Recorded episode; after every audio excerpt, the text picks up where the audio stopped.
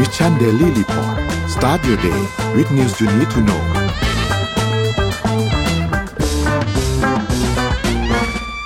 สวัสดีครับ สวัสดีครับ ขอต้อนรับทุกท่านเข้าสู่ Mission Daily Report ประจำวันอังคารที่ 4 เมษายน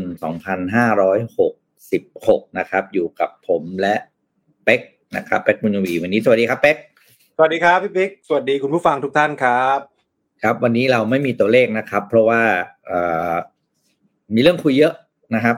เป็กมาก่อนเลยครับ สรุปข่าวภาพรวมโอเคได้ครับพอดีพอดีก็จะมีอัปเดตตัวเลขสั้นๆครับพี่ปิ๊กเพราะว่าว่าข่าววันนี้ก็เกี่ยวกับตัวเลขเศรษฐกิจด้วยนะครับ วันนี้เดี๋ยวจัดหนักจัดเต็มตั้งแต่เช้านะ มีตัวเลขเศรษฐกิจมาฝากมีข่าวเกี่ยวกับเรื่องเทคมีโออีลุงตุงนางหมดแล้วเดี๋ยวช่วงท้ายๆเดี๋ยวมีมีเกี่ยวกับเรื่องโหราศาสตร์แทรกๆเข้ามานิดนะพี่ปิ๊กนะ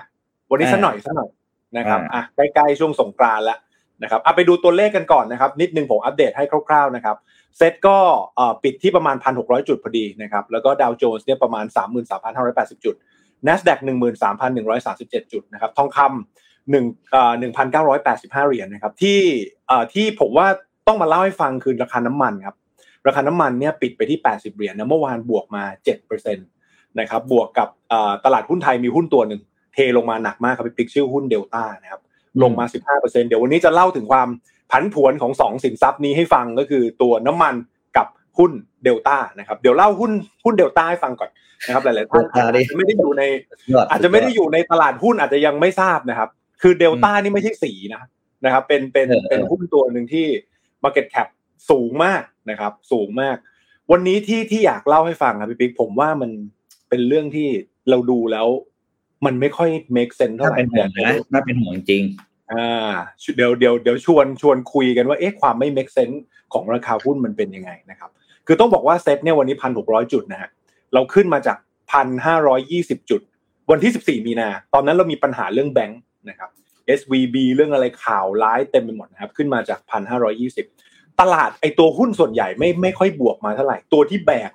แบกดัชนีเซ็ตขึ้นมาเลยเนี่ยคือหุ้นชื่อเดลต้าบริษัทเดลต้านะครับ บริษัทเดลต้าเนี่ย ถ้าเราแบ่งเป็นธุรกิจ 3 กลุ่มหลักๆครับพี่ปิ๊กมันจะมีกลุ่มผลิตภัณฑ์ power electronics power supply อะสำหรับคอมพิวเตอร์นะครับแล้วก็จะมีอุปกรณ์อิเล็กทรอนิกส์สำหรับพวกรถยนต์ไฟฟ้านะครับแล้วก็จะมีกลุ่มผลิตภัณฑ์พื้นฐาน เช่น เครื่องชาร์จ ยานยนต์ไฟฟ้า power system ระบบโทรคมนาคม กล่าวโดยโดยรวมแล้วเนี่ยเป็นกลุ่มอิเล็กทรอนิกส์นะครับแต่วันนี้นะครับต่อให้ราคาลงมา 15%นะพี่ปิ๊กนะ Market Cap หรือว่ามูลค่าตลาดนะครับอยู่ที่ประมาณ 1.4 ล้านล้านบาท ตรงนี้ชวนชวนชวนคิดกันนิดนึงนะครับมูลค่าตลาดของตลาดหลักทรัพย์แห่งประเทศไทยหรือว่าเซ็ตเนี่ย20ล้านล้านนะครับมูลค่าตลาดของตลาดใหม่ MAI เนี่ยอยู่ที่ประมาณ5แสนล้าน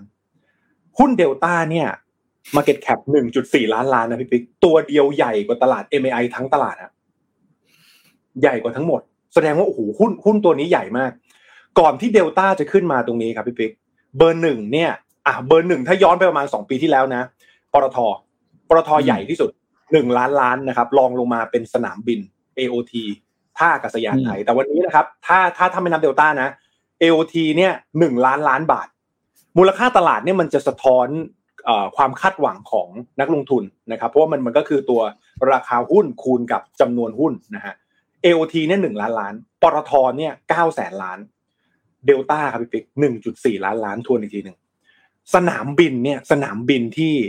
คือโครงสร้างพื้นฐานอะสนามบินหนึ่งล้านล้านนะครับ น้ำมันพลังงานเก้าแสนล้านโอ้โหเรารู้เลยว่าเป็นธุรกิจที่ใหญ่มาก เมื่อกี้คุยกันนะเดลต้าครับธุรกิจอิเล็กทรอนิกส์วันนี้มูลค่าตลาดเนี่ยหนึ่งจุดสี่ล้านล้านคือใหญ่กว่าสนามบิน ใหญ่กว่ากลุ่มปตทพพี่ลังปิ๊กงาน ใหญ่กว่าธนาคาร ใหญ่กว่าเออ คือคือคือผมว่ามันมันมันแปลกๆพอดีเมื่อวานผมก็เขียนลงเฟซไปแล้วเราก็มานั่งทบทวนดูว่าเฮ้ยมูลค่าตลาดตรงเนี้ยมันมัน make sense ไหมเพราะว่าผมลองคำนวณดูเล่นๆนะครับ AIS เนี่ยหกแสนล้านนะกสิกรเนี่ยสามแสนล้าน ไทยพาณิชย์สามแสนล้าน กรุงไทยเนี่ยสองสองแสนล้านสี่บริษัทนี้รวมกันครับ ได้หนึ่งจุดสี่ล้านล้านเท่ากัน แปลว่าอะไรแปลว่ามูลค่าตลาดของเดลต้าวันนี้เท่ากับ AIS บวกกสิกร บวก SCB บวกกรุงไทย นี่ขนาดราคามันลงมาเมื่อวานสิบห้าเปอร์เซ็นต์นะพี่อืมคุณต้องใหญ่ขนาดไหนคือคือเออคือคือคือคือผมรู้สึกว่าเป็นปรากฏการณ์ที่น่าจับตาคือไม่ได้บอกว่าหุ้นตัวนี้ไม่ดีบริษัทนี้ไม่ดีนะครับเขาจะมีรันเวย์เรื่องของ Data Center อะไรค่อนข้างไกลคือ growth growth story เยอะมาก แต่ valuation วันนี้คือแพงมาก ถ้าใครอยู่ในวงการลงทุนจะรู้นะครับ แล้วก็ผมเทียบ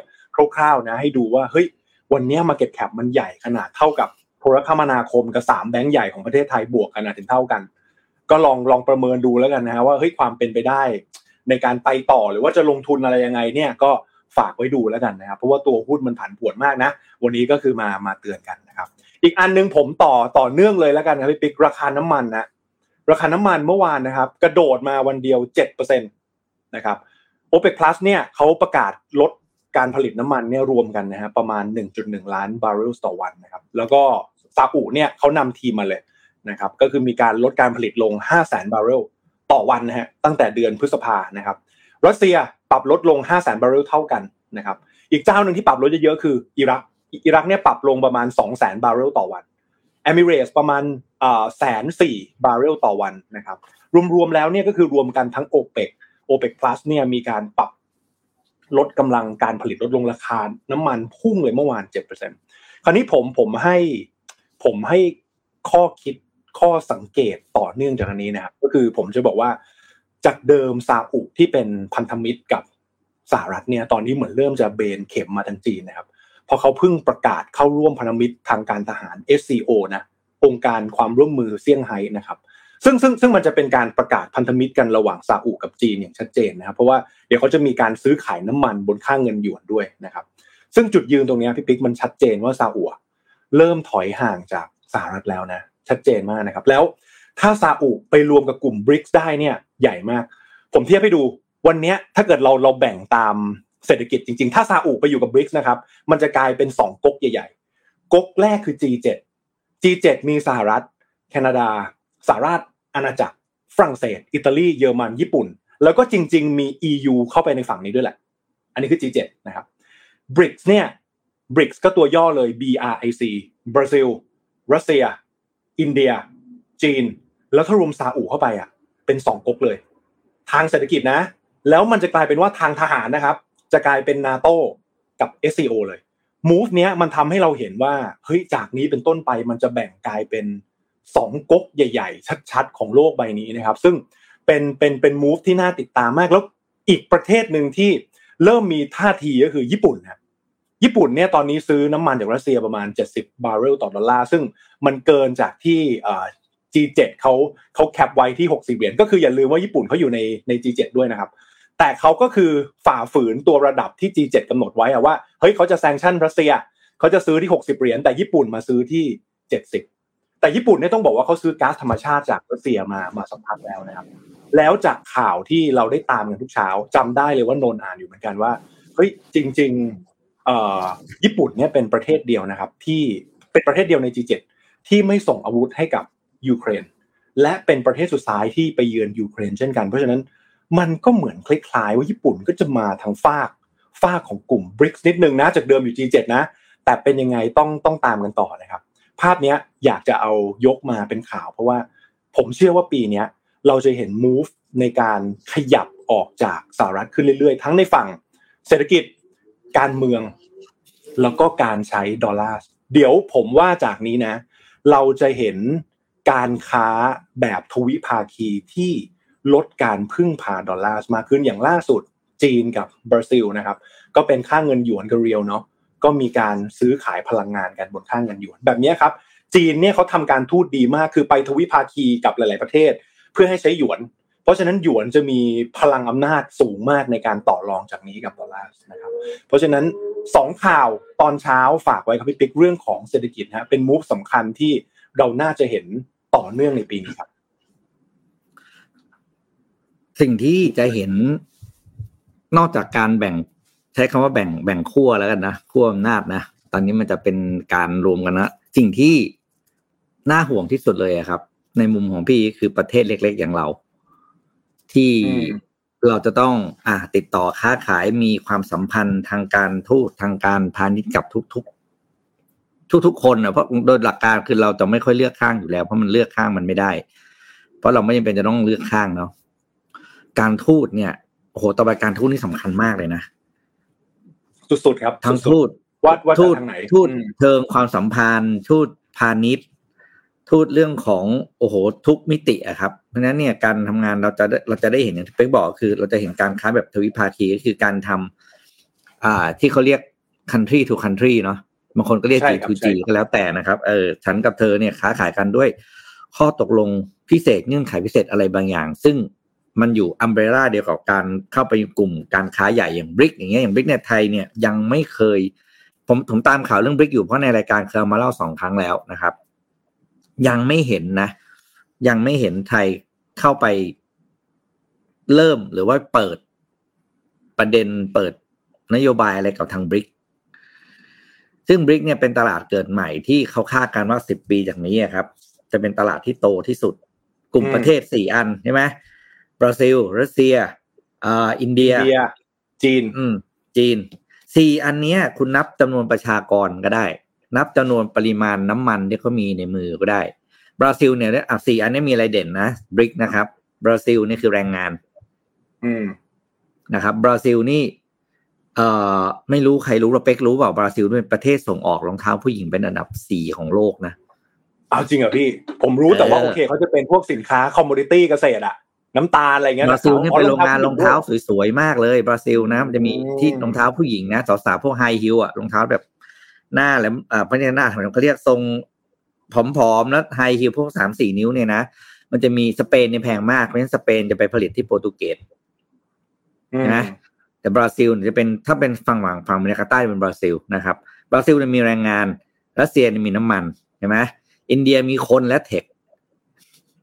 ซึ่งอินเดียเนี่ยก็เป็นคลื่นลูกสองที่ตามจากจีนที่มีคนและเทคอืมทีเนี้ยสี่ประเทศเนี้ยครับ กำลังซื้อมหาศาลโอ้โหอินเดียจีนเป็กไม่ต้องรวมนะประชากรเท่าไหร่ใช่ประชากรสองอันดับแค่แรกอินของเดียโลกกับนะจีนเนี่ยก็คือปริมาณปริมาณอะไรนะเขาเรียกปริมาณการบริโภคอะขนาดไหนแล้วมคือต้องไม่ลืมนะครับ ต่อให้โลกจะหมุนไปทาง AI ยังไงก็ตามแต่การบริโภคมันเกิดจากคนเนี่ยนะยังไงเราก็ต้องวิ่งไปหาตลาดที่มีคนเยอะมากๆอยู่แล้วนั้นถ้าเกิดตอนที่เราช้าเรื่องบริกเนี่ย ยิ่งช้าโอกาสจะยิ่งหมดไปเรื่อยอืมๆ อืมนะจริคงรับครับอันจรินี้งครับเมื่อกี้เมื่อกี้เห็นในคอมเมนต์นิดนึงพี่ปิ๊กผมว่าเห็นด้วยนะ คือวันนี้เราอาจจะถกเรื่องนโยบายเศรษฐกิจ คือผมว่าอยู่ที่รัฐบาลที่ที่เราจะได้ด้วยแหละ ว่าจากเนี้ยจะจะเป็นอืมใครแล้วเมื่อกี้ผมเห็นแล้วเฮ้ยจริง ๆ มันจะต้องคุยนะเรื่องของรัฐมนตรีว่าการกระทรวงต่างประเทศของเราอะ เออ ต่อไปนี่ใครเนี่ยผมว่าเป็นเป็นอีก key person หนึ่งเพราะว่าเสริมพี่ปิ๊กนิดนึงอย่าลืมว่าการส่งออกบ้านเรานะครับ ประมาณ 60%ของ GDP นะ เป็นเครื่องยนต์หลักอีกตัวนะ เพราะฉะนั้น คือผมว่าเออมีมีส่วนสำคัญมากในการที่จะผลักดันให้ให้เศรษฐกิจของไทยโตนะครับแล้วก็อย่างที่พี่บิ๊กบอกเมื่อกี้บริกส์เนี่ยบราซิลคือจริง ๆ ของบริกส์เนี่ยจริงๆ บวกอีกที่หนึ่งคือแอฟริกาใต้ด้วยนะเขาเขาก็ไปจอยกัน แล้วเราจะเห็นว่ากลุ่มเนี้ยทั้งแรงงาน ทั้งการบริโภค ทั้งคอมม o ดิตี้ซึ่งคอมคอมม o ดิตี้เนี่ยต่อไปจะเป็นหัวใจหรือว่าเป็นสินค้าสำคัญมาก เพราะว่าอะไรก็ตามที่เกี่ยวกับเรื่องอาหารและพลังงานเนี่ย โอ้โหคนอยากไปไปจับจองมาก เพราะว่ามีอำนาจในการต่อรองสูงนะครับ เพราะฉะนั้นก็ปีนี้ก็น่าจะติดตามกันต่อ โดยเฉพาะหลังเลือกตั้งนะพี่ปิ๊กนะน่าจะมีนโยบายอะไรที่ออกมาค่อนข้างชัดเจนขึ้นนะครับ ว่าจะเป็นยังไงต่อนะฮะเราดูเราดูเมื่อวานนี่ขับรถผ่านตรงนี้ อ่าสารวการกรุงเทพสองโอ้โหคึกคักมากโอ้โหเป็นไงออกโอ้ข่าวโหนะนี่วานคิดว่าอยู่เอาขอโทษเขาเขาใช้คำว่าคิดว่าอยู่งานบวชเป๊ก รถแห่เต็มสองข้างเออคิดว่าหลงเข้าไปในซอยวัดที่เขามีงานบวชอะ แบบลูกอืมลูกกำนันบวชอะ ก็สองข้างทางก็จะมีรถรถกระบะแล้วก็อะไรนะอ่าป้ายอ่าป้ายป้ายป้ายหาเสียงใช่ไหมครับเต็มแล้วเปิดเพลงกันโอ้โหก็โอเคก็เป็นที่คึกคักแล้วก็จะได้เห็นว่าใครไปอยู่สังกัดทั้งไหนก็เมื่อวานเป็นออฟฟิเชียลก็ตอนนี้คุณจะย้ายไม่ได้ละเพราะว่าคุณได้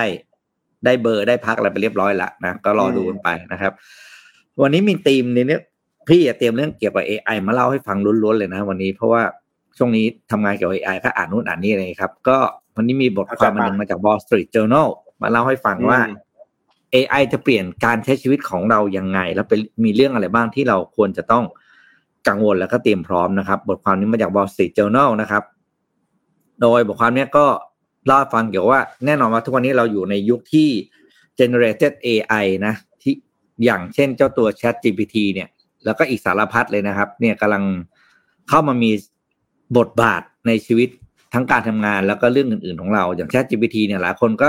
ใช้ในหลากหลายมิตินะบางคนก็ใช้เขียนใช้ทำงาน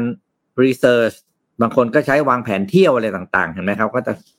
มีสารพัดสารเพนะ ประเด็นก็คือ มันพอมันเข้ามาช่วยเรามากขึ้นเนี่ยครับ มันช่วยเราคิดช่วยเราทำ แปลว่าอะไรครับ แปลว่ามันกำหนดทิศทางในสิ่งที่เราเห็นได้ยินได้อ่าน หรืออินพุตที่จะเข้ามาสู่ตัวนะครับ ซึ่งด้วย AI อิทธิพลมาตรงนี้เองเนี่ยนะครับทำให้นักจิตวิทยาและพฤติกรรมศาสตร์ ชื่อ ดรเจอร์จานเซนจเรนเซอร์นะครับผู้อำนวยการศูนย์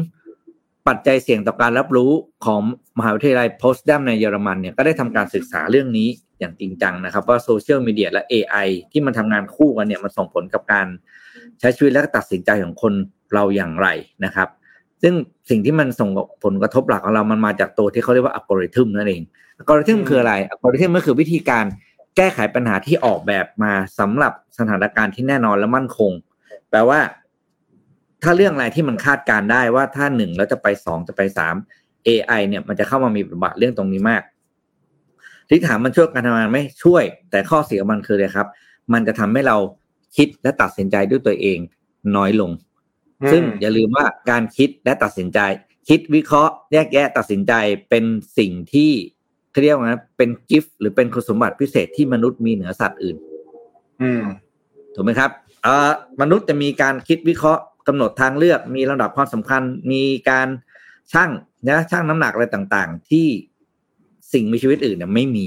แต่พอเราเอาไอ้เจ้า AI ตรงนี้เข้ามาช่วยในการทำงานตรงนี้เนี่ย มันเลยเกิดเป็นคำถามครับว่าเฮ้ยมนุษย์กำลังหาทางลดความสามารถของตัวเองหรือเปล่านะครับหลักการเนี่ยทางจิตวิทยาเขาเรียกว่า intermittent reinforcement นะครับ ก็คือการเอาเรื่องอ่านมามากระตุ้น ความคิดทางตัดสินใจแล้วเป็นการกำหนด ให้บุคคลคนนั้นที่ได้รับสื่อรูปภาพอะไรต่าง ๆ เนี่ย คล้อยตามไปได้ง่ายๆ แล้วเกิด เขาเรียกว่าลดอะลดความสามารถหรือความพยายามที่จะคิดวิเคราะห์เรื่องเหล่านั้น มากมากขึ้นไปเรื่อยๆ แล้วกลายเป็นชีวิตต้องไปพึ่งพาโซเชียลมีเดียมากขึ้น ซึ่งตรงนี้เองมันจะกลายเป็นปัญหาครับว่า ต่อไปมนุษย์เนี่ยจะตัดสินใจโดยใช้กริทึมเป็นหลักแล้วอย่าลืมว่าพึ่งไปเลย เออไออัลกอริทึมเนี่ยนะมันถูกมันถูกเซตมาให้เราเห็นไง อืมแปลว่าต่อไปเนี่ยครับ มนุษย์จะคิด ไม่เป็น จะตัดสินใจไม่เป็น ความสามารถในการตัดสินใจแบบมนุษย์ทั่ว ๆ ไปอย่างที่เราเคยมีเนี่ย มันจะหายไปเรื่อยๆ แล้ววันหนึ่งมนุษย์จะสูญเสียความสามารถในการคิดเรื่องเหล่านี้ไปเลย อืมน่ากลัวปะคือคือ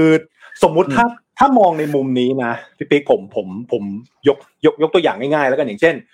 เวลาเราจะซื้อหนังสือเล่มหนึ่งมาอ่านนะครับ ระหว่างการที่เราอ่านเองสรุปเองแล้วก็เก็บเก็บเก็บเนื้อหาในเล่มเนาะแต่ผมเชื่อว่าเทรนในในปัจจุบันอะคนอยากเสพข้อมูลให้เยอะที่สุด เพราะฉะนั้นเราอยากจะอ่านสรุปหมายถึงให้คนสรุปหนังสือเล่มนี้มาให้เราหน่อยแล้วเราก็อ๋ออันนี้คือคอนเทนต์สำคัญเหรอฟึบแล้วก็จบคราวนี้มันมันมันก็จะตรงกับที่พี่ปิ๊กเล่าเมื่อกี้ว่าเฮ้ยตกลงเราอยากอยากทำแค่นั้นจริงๆไหมอย่างเช่นสมมติ AI สามารถสรุปหนังสือเล่มนี้ให้เลยว่า อยากได้สิบสิบเซนเทนต์สำคัญจากหนังสือเล่มนี้แล้วก็จบ แล้วก็ไปอ่านเล่มใหม่แล้วก็เอาอีกสิบสิบประโยคแล้วก็จบ แต่เรากำลังจะสูญเสียความสามารถในการ connect the dot ในการคิดในการจินตนาการในการเทคโนตหรือเปล่าประมาณนั้นเนาะพี่ปิ๊กเนาะอารมณ์ว่าเออมันมันมันมันขาด process ตรงนั้นหรือเปล่า คือคือคืออย่างผมเองก็เคยคิดในมุมนั้นเหมือนกันนะ แต่วันนี้ที่ที่ใช้อะครับ อาจจะเป็นแค่ในมุมที่ว่าการหาข้อมูลอะไรที่แบบมันเป็นแทสที่น่าเบื่อและซ้ำซากอะสมมตินะ ผมใช้ prompt engineer ในการช่วยบอกว่า เอ้ย คุณช่วย act as หน่อย act as MDR reporter เหมือนพี่ปิ๊กแล้วช่วยรวมข่าวที่พี่ปิ๊กน่าจะอ่านทุกๆเช้าให้หน่อย เออผมว่าอันนี้ก็น่าจะสะดวกดีแต่ แต่ในมุมหนึ่งมันก็จะขาดกระบวนการที่เราต้องไปหาข่าวนะสมมตินะในการหาข่าวในการตกผลึกในการตั้งคำถามอะไรมาตรงนี้มันจะหายไป แล้วมันก็จะกลายเป็นสำเร็จรูปไป เออตรงนี้มันยังมี มันยังมีเส้นบางๆกั้นอยู่สะดวกก็สะดวกประสิทธิภาพสูงก็ก็ใช่ไวก็ไวแต่ว่า เออ process ในการพิกนะพี่ปิ๊กนะแต่มันจะทำให้เราเสียความสามารถในการที่เราจะมานั่งเห็นหลาย ๆ ตัวแล้วค่อยๆคิดพิจารณาเองว่าอันไหนที่เราจะเลือกมาคุย อืมเพราะเนี้ยมันเลือกให้เราแล้วเราบอกอะสมมติว่าเป็กง่ายๆเป๊กไปร้านอาหารใช่ไหมครับ เราก็จะดูเมนูแล้วก็เปรียบเทียบอะไรต่างๆ แล้วเราก็จะแบบ ณอารมณ์โมเมนต์ตรงนั้นอะมันมีความรู้สึกนิดนึงตรงนั้นนะว่าเอ๊ะวันนี้เราอยากกินอันนั้นไหมอันนี้ไหมมันจะมีการเปรียบเทียบ มีการเขาเรียกว่าไงนะ ศึกษาตรงนั้นนะข้อมูลตรงหน้า ซึ่งสกิลตรงนี้ครับเป็นสิ่งที่จำเป็นมากเลยนะกับการใช้ชีวิต แต่พอเรามี AI มาเลือกให้เราเสร็จเดินเข้าไปปุ๊บไปก็พิมพ์อะไรนะร้านนี้อะไรอร่อยสุดกดจัดมาเลยอืมเฮ้ยคุณไม่ได้คิดเลยเลยอะสูตรกลายว่าต่อไปที่ทักษะของเราคือกลายเป็นทักษะการใช้พร้อมนะ ทักษะการอ่าสั่งใช่งานครับใช่ใช่อืมในการในการใช้พร้อมวันนั้นวันนั้นเสริมนิดนึงพี่ปิ๊กผมไปดูคลิปของ Wall Street Journal มั้งครับเหมือนเหมือนเหมือนเขาบอกว่าเฮ้ยตอนจากนี้จะใช้ AI เนี่ยในการ recruit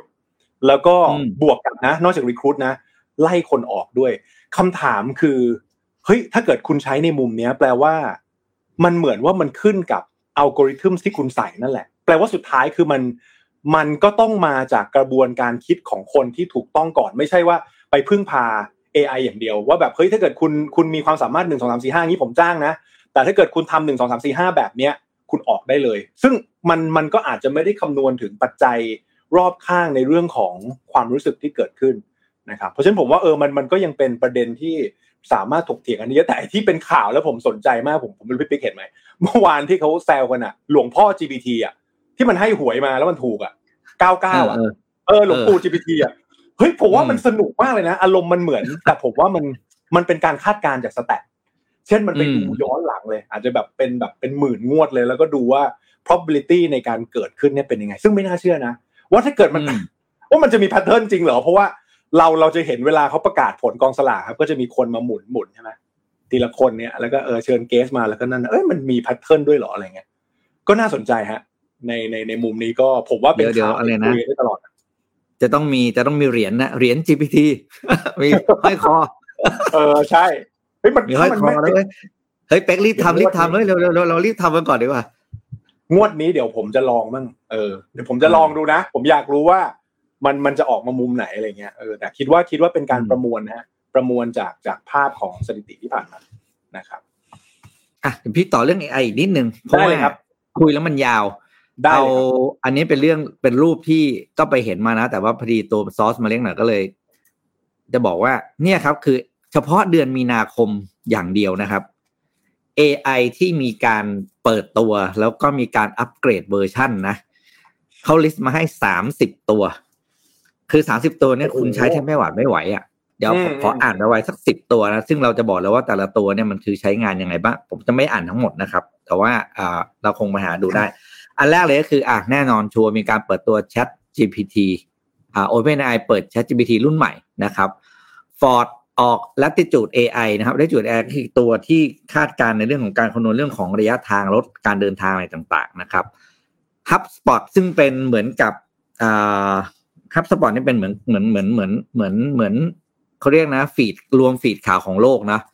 ก็มีอืมตัวเปิดตัวชื่อ ChatSpot นะครับ Discord ก็เปิด ฟีเจอร์ของตัวเอง Bing ของ Microsoft ก็เปิดตัวเอ่อเวอร์ชันไอตัว AI generated ตรงนี้ออกมา แล้วก็ได้ผู้ใช้ครบ100ล้านคนไปแล้วนะครับ GPT 4 launch นะครับ Google ก็เปิดตัวเอ่อ AI ในที่อยู่ใน Google Workspace นะครับ เมื่อก่อน Google Workspace เนี่ยจะไม่มี AI ที่เป็นช่วยในเรื่องการประชุมจดจดบันทึกการประชุมจัดตารางในต่างๆตอนนี้มีแล้วนะครับ Microsoft ร้อน365 Copilot นะครับ Apple เริ่มเทส AI ใน Siri แล้วนะครับ ภายใต้โครงการชื่อ Operation Bobcat Bing นะครับ ก็เป็นตัว AI ของ Microsoft ใช่ไหม Bing เสียงของ Microsoft นะครับ ก็เปิดตัว Bing Image Creator นะครับ Adobe เปิด Firefly นะครับ แล้วก็ Shutterstock ก็เปิดตัวแพลตแพลตฟอร์ม ไม่ใช่แพลตฟอร์มเขาเรียก tool ชื่อ AI generated image ขึ้นมา Zoom ออก Zoom IQ เอาแค่เนี้ยเนาะนี่คือส่วนน้อยนะครับ ที่ส่วนหนึ่งแล้วกันที่ออกมานะครับ ว่าตัว AI เนี่ยมันมี tool อะไรต่างๆ เข้าไปอยู่ในตัวแพลตฟอร์มอะไรต่างๆ หรือว่า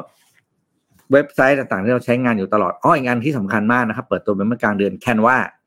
Canva ที่เป็นเว็บไซต์เกี่ยวกับช่วยการช่วยการออกแบบอะ A and Canva เปิดตัว10เครื่องมือนะครับ ในการช่วยออกแบบ ไม่ว่าจะเป็นการออกแบบกราฟิกทำวิดีโอ การดับเสียงของเราเข้าไปนะครับ คือเรียกว่า Amazing มากๆนะครับอืมต่อไปเนี่ยก็อย่างที่บอกคือเราแทบไม่ต้องคิดเอง สิ่งที่เราจะต้องฝึกคือเราฝึกสั่งงานให้เป็น แล้วเราจะได้สิ่งที่เราต้องการพร้อมเป็นคำจถามริงคือเฮ้ยอืมแล้วก็ต่ออีกทีหนึ่งเลยแล้วกันเมื่อวานนี้นะครับเอ่อโกลแมนแซกนะครับ คาดออกมาคาดการณ์แล้วว่า AI ทั้งหลายที่เราเห็นกันอยู่เนี่ยครับ จะมาทดแทนตำแหน่งงานกว่าสามร้อยล้านตำแหน่งอืมภายในปีสองพันสี่สิบก็สิบกว่าปีเองนะสามร้อยล้านตำแหน่งนี่คือสามสิบเปอร์เซ็นของประชากรโลกถูกป่ะครับ ใช่คจะรับไม่มีงานทำจะจะถูกทดแทนงานไม่ใช่ไม่มีงานทำขอโทษฉันพูดผิด เพราะเขาอาจจะไปทำอย่างอื่นได้ แต่งานเดิมถ้ามันเคยมีอยู่เนี่ย จะไม่มีแล้วนะครับ โอ้ซึ่งเป็นสิ่งที่น่าเป็นห่วงจริง ซึ่งอันนี้ก็เป็นห่วงตัวเองเหมือนกันนะอันนี้ก็แบบว่าไอ้งานที่ตัวเองทำอยู่ทุกวันนี้เนี่ย เข้าขายเลยครับว่าเต็มเต็มๆทุกอย่างนะเต็มข้อเขาเรียกเต็มข้อเต็มฮ้ยจริงๆเต็มผมข้อครับเขาเรียกเต็มข้อที่บริเวณกรอบหกหลาเฮ้ยผมคือผมอะเป๊กผมดูนะเพิ่งเห็นว่าที่ทำงานผมที่ทำงานผมโดนเหมือนกันนะเรื่องเรื่องอะอันเนี้ยเห็นว่าเอ่อตัวอะไรนะของบูมเบิร์กเขาก็จะมีออกมาเขาเรียกอะไรวิเคราะห์ข่าวสายการเงินอะพี่ปิ๊ก ซึ่งซึ่งจริงๆมันผมว่าผมว่ามันทำได้ เพราะว่า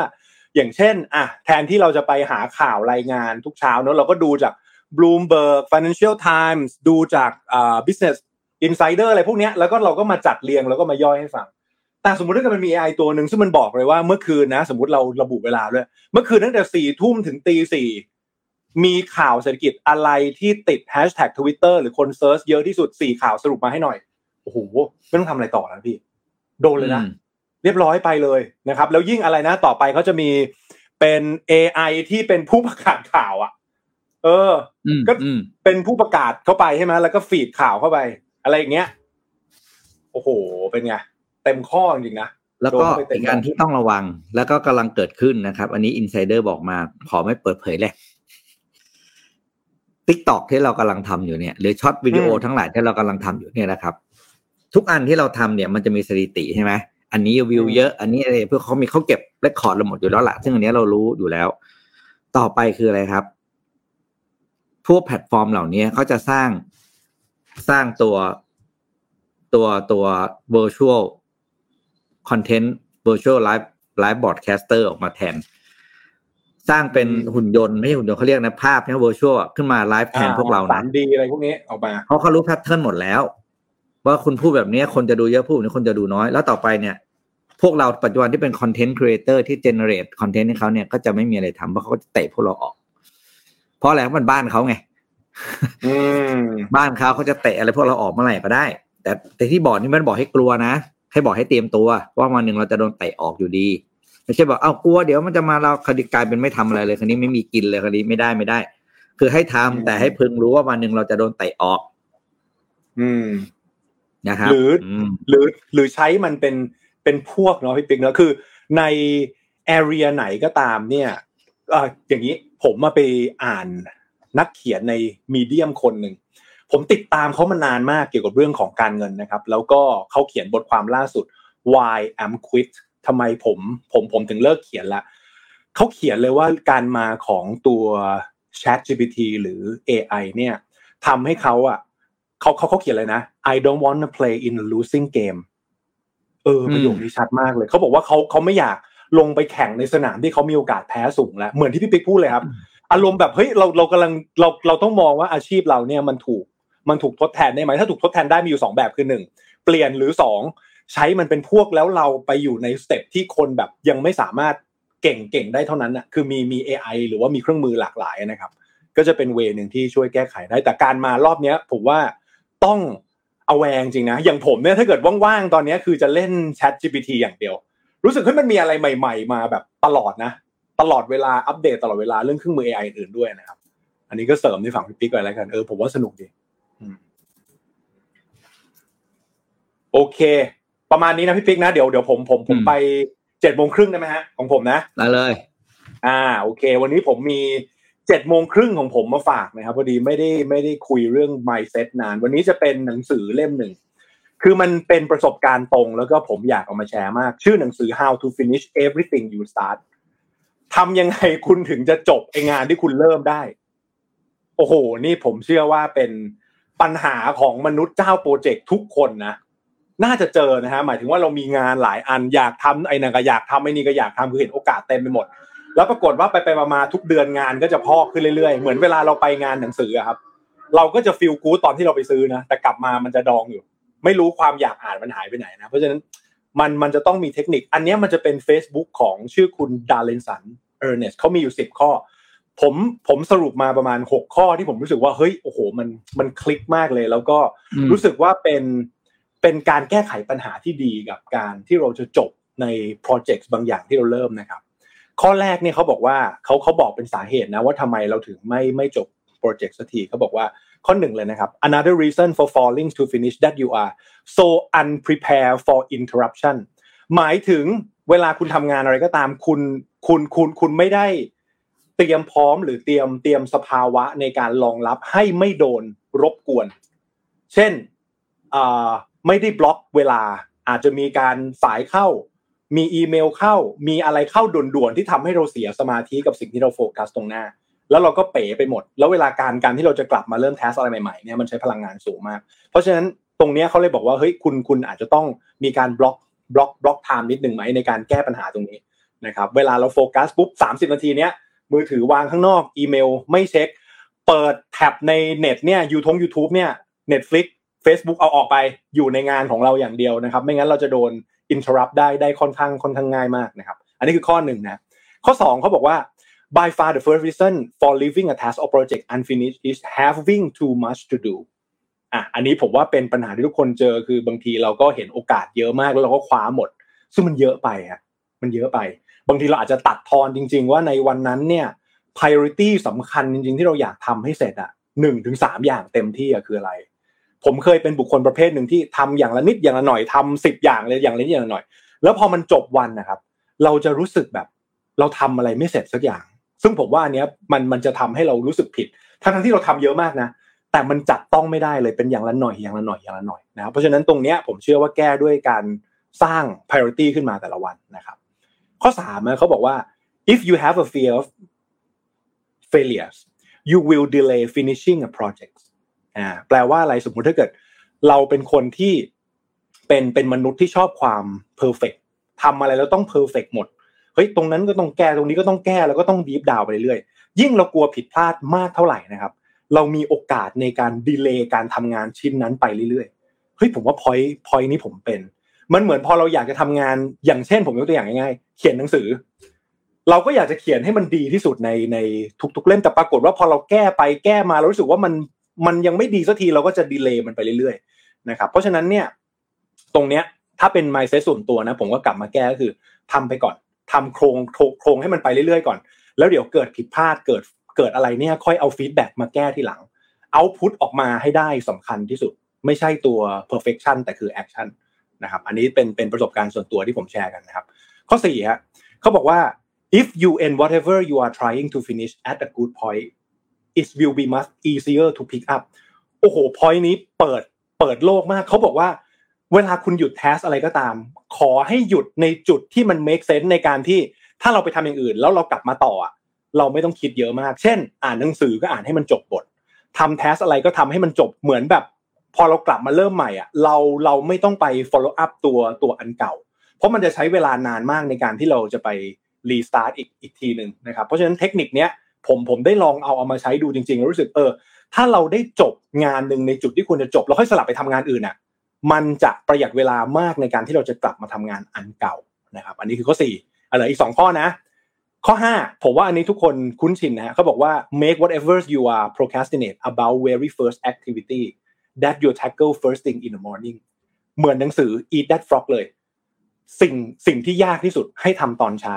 ผมก็ตามหามานานว่าทำไมต้องทำสิ่งที่ยากที่สุดอ๋อเพราะมันจะทำให้เรารู้สึกฟินิชอะทำให้เรารู้สึกว่าเฮ้ยไอ้แทสเนี้ยยากสุดแล้วของวันเพราะฉะนั้นที่เหลือ enjoy มาทำให้ไฟไฟเราติดมากขึ้นว่า เราได้ทำสิ่งที่ยากไปแล้ว ไม่งั้นเราเราจะรู้สึกนอยๆตลอดเวลาว่าเราพยายามจะเบี่ยงเบนความสนใจจากงานที่ยากที่สุดของวัน แล้วไปทำท้ายๆวันซึ่งพลังหมดพอดีนะครับในทางกลับกันก็เลยให้มาทำตอนเช้าเออนี่ผมว่าก็เป็นเทคนิคที่ดีนะครับ สุดท้ายข้อ6 ที่ผมหยิบมาแล้วช่วยผมเยอะมากเขาบอกว่า uh, be open to trying new things แล้วก็เป็นพวกอะไรฮะ even new technologies that might take it faster easier better to finish what you start อันเนี้ยเป็นเป็นโจทย์ที่ทำให้ผมมาเจอแอปหนึ่งพี่ปิ๊กชื่อ Good Note เมื่อก่อนนะ ผมจดเนี่ย ผมก็จดชาวบ้านชาวบ้านอะ ยุค Gen Y อะ สมุดเต็มบ้านเลย สมุดเต็มไปหมด แล้วก็เวลาไปไหนมาไหนก็หิ้วถุงถุงกระดาษนะ อพอดีมีอยู่ช่วงหนึ่งผมผมไปเรียนกับน้องอ้อมนะครับน้องอ้อมเขาจะเป็นสาวเทคเนาะเขามี iPad Pro มาแล้วเขาก็บุดบุดบุดบุดอะไรเขาไม่รู้ผมว่าเฮ้ยเขาทำอะไรวะผมถือถุงกระดาษกับสมุดไปพี่ คือเป็นคนคนละคนละเรื่องเลยนะเออแล้วเราก็เห็นว่าเฮ้ยรู้สึกเขาใช้เทคโนโลยีได้เป็นประโยชน์มากอะไรเงี้ยแล้วเราก็ได้เอามาเทคโน t ได้เอามาทำอะไรต่างๆนานาผมรู้สึกว่า เออ สุดท้ายนะครับ พวกเทคโนโลยีต่างๆ เนี่ยมีความสำคัญ ถ้าจะต่อยอดจากข้อ6นะผมอยากให้ทุกท่านไปตามหนังสือชื่อ Build a Second Brain หนังสือเล่มนี้จะเป็นหนังสือที่บอกวิธีการจดโน้ตฮะแล้วผมเชื่อว่าเหมาะกับโลกในยุคปัจจุบันมากที่เราเจอ information มหาศาลรุมเข้ามา แล้วไม่รู้จะย่อยมันยังไง คือบางทีหนังสือที่เราเคยอ่านไปอ้าวเคยเคยสรุปกับกับมือด้วยนะ ลืม เออ แล้วตกลงแล้วเราควรจะย่อยยังไง เราจะ output ยังไง เราจะทำยังไงให้ information ที่เรา ได้มาจากหนังสือกลายเป็น knowledge กลายเป็น output กลายเป็นผลงานที่มันติดตัวเราไปแล้ว เราสามารถจำได้นะครับ เพราะฉะนั้นนี่ก็เป็นเจ็ดโมงครึ่งในวันนี้เป็นทิปที่ productive มากๆที่ผมอยากเอามาแชร์กันนะครับใครอยากติดตามหนังสือเล่มนี้ฉบับเต็มนะ How to Finish Everything You Start นะครับก็ลองไปตามดูแล้วกันนะฮะถือว่าเป็นเป็นเทคนิคดีๆ ที่เอามาฝากวันนี้ครับพี่ปิ๊กครับนานๆจะมีเจ็ดโมงครึ่งนาทีนะครับอะต่อ ต่อจะเป๊กอีกนิดนึงเสริมให้หน่อย คือครับบางครั้งเนี่ยเรามีอะไรเข้ามาเต็มไปหมดเลยเนาะในในโอกาสอะไรนี้ก็แล้วแต่หรืองานที่มันออนแฮนเข้ามาครับ สิ่งสำคัญที่ถ้าสำหรับตัวพี่เองเลยก็คือ การเลือกงานที่ใช่เนี่ยสำคัญกว่าการตัดงานที่ไม่ใช่นะการเลือกงานที่ใช่ อืมอืมเออสำคัญกว่างานการที่ไม่ใช่ คือเราต้องรู้จริงๆว่างานที่เราจะต้องทำให้เสร็จในวันนี้ หรือสำคัญที่สุดเนี่ยมันคืออะไรก่อน แล้วจะได้ทุ่มกำลังทุ่มแรงไปกับงานตรงนั้นก่อน เพราะว่าบางทีเราไม่รู้หรอกครับว่าไอ้งานคือผมพี่เข้าใจไอ้คนที่มันเจอโอกาสเยอะๆนะ เพราะว่าบางทีโอกาสมาทุกคนที่เข้ามาหาเราหรือโอกาสต่างๆที่เข้ามาหาเราเนี่ย เราก็ยังประเมินไม่ออกตอนนั้น เพราะฉะนั้นเนี่ยณวันนี้นะพี่ยังพี่พี่เองพี่จะแนะนำในมุมของพี่ส่วนตัวแล้วกันคือ อย่าเพิ่งรีบตัด เพราะบางอย่างมันยังไม่สุกงอมพอ บางอย่างมันเรายัง information ไม่พอที่จะแบบ เอ๊ะ มันใช่หรือไม่ใช่ เพราะฉะนั้นเนี่ยให้เอาสมองพลังในการคิดวิเคราะห์ทั้งหลาย ไปคัดเลือกงานที่มันใช่จริง ๆ แล้วทำมันนั้นก่อนอืมเพราะอะไรครับ เพราะว่าถ้าไองานที่มันงาน A ถือว่างาน A คืองานที่ใช่ แต่ต้องทำแน่ๆเนี่ย วันนี้เราไม่ทำมันก่อนนะไอวันไองาน B C D E F ที่เรายังไม่รู้ว่ามันใช่หรือไม่ใช่เนี่ย สุดท้ายถ้าเกิดมันกลายเป็นงานที่ใช่ขึ้นมา ถ้าก่อนเรามีงานที่ใช่สองงานที่ยังทำไม่เสร็จนะเว้ยอืมอืมอืมอืมเพราะฉะนั้นอะไรที่คุณรู้ว่ามันใช่จริงๆแล้วมันต้องทำแน่ๆน่ะ คุณทำไปก่อนเออเลย แล้วไอ้ไอ้ที่เหลือที่ค่อยๆทยอยเข้ามาเนี่ย มันก็จะเราก็จะเข้ากระบวนการเดิมนะเข้าไปดูว่าเขาใช่หรือไม่ใช่ปุ๊บก็หยิบขึ้นมาทำหยิบขึ้นมาทำแต่ถ้าไม่ทำอะไรสักอย่างเลยเนี่ยเฮ้ยสุดท้าย everything มันกลายเป็นเรื่องที่ใช่ทั้งหมดอะ อืมคราวนี้เราจะเราจะเราจะทำตัวไม่ถูก เพราะว่ามันสำคัญไปหมด อืม จริงครับอืมจริงั้งนถ้าผมถ้าณวันนี้เลยนะคือถ้าอืมถามว่าวันนี้คือ เฮ้ยพี่ยังเมื่อก่อนเขาอาจจะบอกว่า ตัดงานที่ไม่ใช่ออกไปก่อนแล้วที่เหลือคือใช่อืมแต่คือว่าโลกโลกมันเปลี่ยนเนี่ยพอโลกมันเปลี่ยนปุ๊บเนี่ยอืมไอสิ่งที่เข้ามามันคาดการณ์ยากว่ามันใช่หรือไม่ใช่เพราะ factor มันมาก มันมากกว่า สิ่งที่เราเกินจะคาด ปลายเปิดว่างั้นหมายถึงว่าอาจจะเป็นอืมทางเข้าแคบๆอะแต่พี่ปิ๊กมองว่ามันอาจจะเป็นเออปลายเปิดของโอกาสถูกไหม และ approach ที่มันเข้ามาเดี๋ยวนี้คนอะเดี๋ยวนี้ยอมรับนะเป็กคนเข้ามาหาเราเดี๋ยวนี้มีความล้ำลึกลับอะไรนะซับซ้อนซ่อนเงื่อนกว่าเมื่อก่อนเยอะนะาอ่าตกลบางคนจะอเขาก็อะไรมาดูเราแล้วก็มาแบบสงวนท่าทีบอกนิดนิดๆอ่า แล้วดูว่า reaction ของเป็นยังไงแล้วค่อยๆคลายค่อยๆคลาย information ต่างๆ ขึ้นมา บางคนจะไม่มีแล้วมาถึงว่าเป๊กมาทำงานกับพี่แล้วรวบไปเลยเดี๋ยวนี้ไม่มีแล้วนะครับ คือเพราะฉะนั้นเนี่ยทุกคนสงวนท่าทีทุกคนต้องระวังตัวเซฟตัวเอง information ทุกอย่างโอกาสทุกอย่างมันเกิดขึ้นเร็วมากมันสามารถ convert ความรู้หรือเรื่องที่เราพูดไปเพียงสั้น ๆ เนี่ย ถ้าคนฟังแล้วเก็ตเนี่ย ถ้าเราเจอคนที่เขาแบบเข้าหาผิดคนนะเป๊กถูกเข้าหาผิดคนแม่งขโมย steal the idea ไปเลยนะโอ้แล้วคุณเนี่ยคุณเนี่ยถึงกับช็อกอะอืมคุณจะถึงกับช็อกแล้วอ้าวเฮ้ยในวันนั้นบอกไม่สนใจอ้าวเฮ้ยทำไมมันไปทำเองนะพี่เจอพวกนี้อ่าพี่เจอพวกนี้เยอะเหมือนกันนะครับแบบแบบอืมก็เลยรู้สึกว่า การที่เราจะดูโอกาสอะไรหรืองานอะไรสักอย่างว่ามันใช่หรือไม่ใช่บางทีมันเทคไทม์ไงอืม เพราะฉะนั้นเนี่ยถ้าไม่อยากให้เกิดไอ้จ็อบที่อันฟินิชเต็มเกินไปเนี่ย เฮ้ย ไอ้ที่มึงรู้ว่าใช่อะเอาก่อนไม่ต้องรอเออเออจัดเลยเดี๋ยวมันจะมีงานอื่นจัดเลยมันจะมีงานอื่นมาให้ทำอยู่ดีอืมไม่ต้องอืกลัวมไม่ต้องกลัวไม่มีอะไรทำชีวิต เออเดี๋ยวเออจริงจริงอีกอีกอีกอันหนึ่งที่ที่ที่ที่ผมแทรกไว้แล้วผมรู้สึกว่าเป็นเทคนิคส่วนตัวที่ผมคิดว่าช่วยช่วยสกรีนงานได้ดีมากเลยพี่ปิ๊กคือ คนที่เข้ามาคุยกับเรา คนที่เขาอืมชวนเราทำอันนี้คือแชร์แบบไม่ได้อวยนะครับ แต่วันที่พี่ปิ๊กชวนผมมาอ่านข่าว Mission Daily Report ผมพูดทุกที่เลย ผม say yes ทันทีเลยเฮ้ยผมรู้ว่าพี่ชายคนนี้ต้องนำสิ่งดีๆมาให้ผมแน่นอนนะครับ ถึงแม้ตอนมาอ่านข่าวแล้วจะเจอแต่ความขัดแย้งก็ตามแต่ว่าอืมอืมแต่ว่าจริงๆแล้วนำนำนำนำสิ่งดี ๆ มาให้เยอะมาก แล้วแล้วผมผมรู้สึกว่า เวลาเราเจอคนที่แบบเขาเป็น partnership เราจริงๆอะแล้วเรารู้รู้นิสัยใจคอเขาจริงๆเราเชื่อว่าเขาสกรีนให้เราแล้วคือเหมือนแบบคนเนี้ยเขาเขาเอาเอามาแล้วว่า เออมันมันเหมาะกับเราอะไรประมาณเนี้ยนะครับ ก็เลยว่าเออน่าจะเป็นอีกอีก tactic หนึ่งมั้ง ที่ว่าเวลาเฮ้ยเจอคนแบบ refer อะอะอย่างผมเชื่อว่าพี่ปิ๊กกับผมเนี่ยก็น่าจะมีคนแบบ inbox เข้ามาเข้ามาคุยเรื่องของอะไรที่อยากจะทำ project ร่วมกัน แต่เราก็จะดูแล้วว่าเฮ้ยคนที่รีเฟอร์คือใคร เข้ามาอย่างไรอืมอะไรอืมเงี้ยเพราะว่าเราก็ต้องเออ selective แต่แต่ชอบที่พี่ปิ๊กบอกนะ ผมว่าโอกาสวันนี้เป็นปลายปลายเปิดจริง ๆ คือเราไม่รู้ว่า อันเนี้ยมันจะดีดีไม่ดี จนกลายเป็นว่าเมื่อก่อนนะครับผมพยายามจะเคลียร์งานให้เสร็จแล้วไปเที่ยวนะ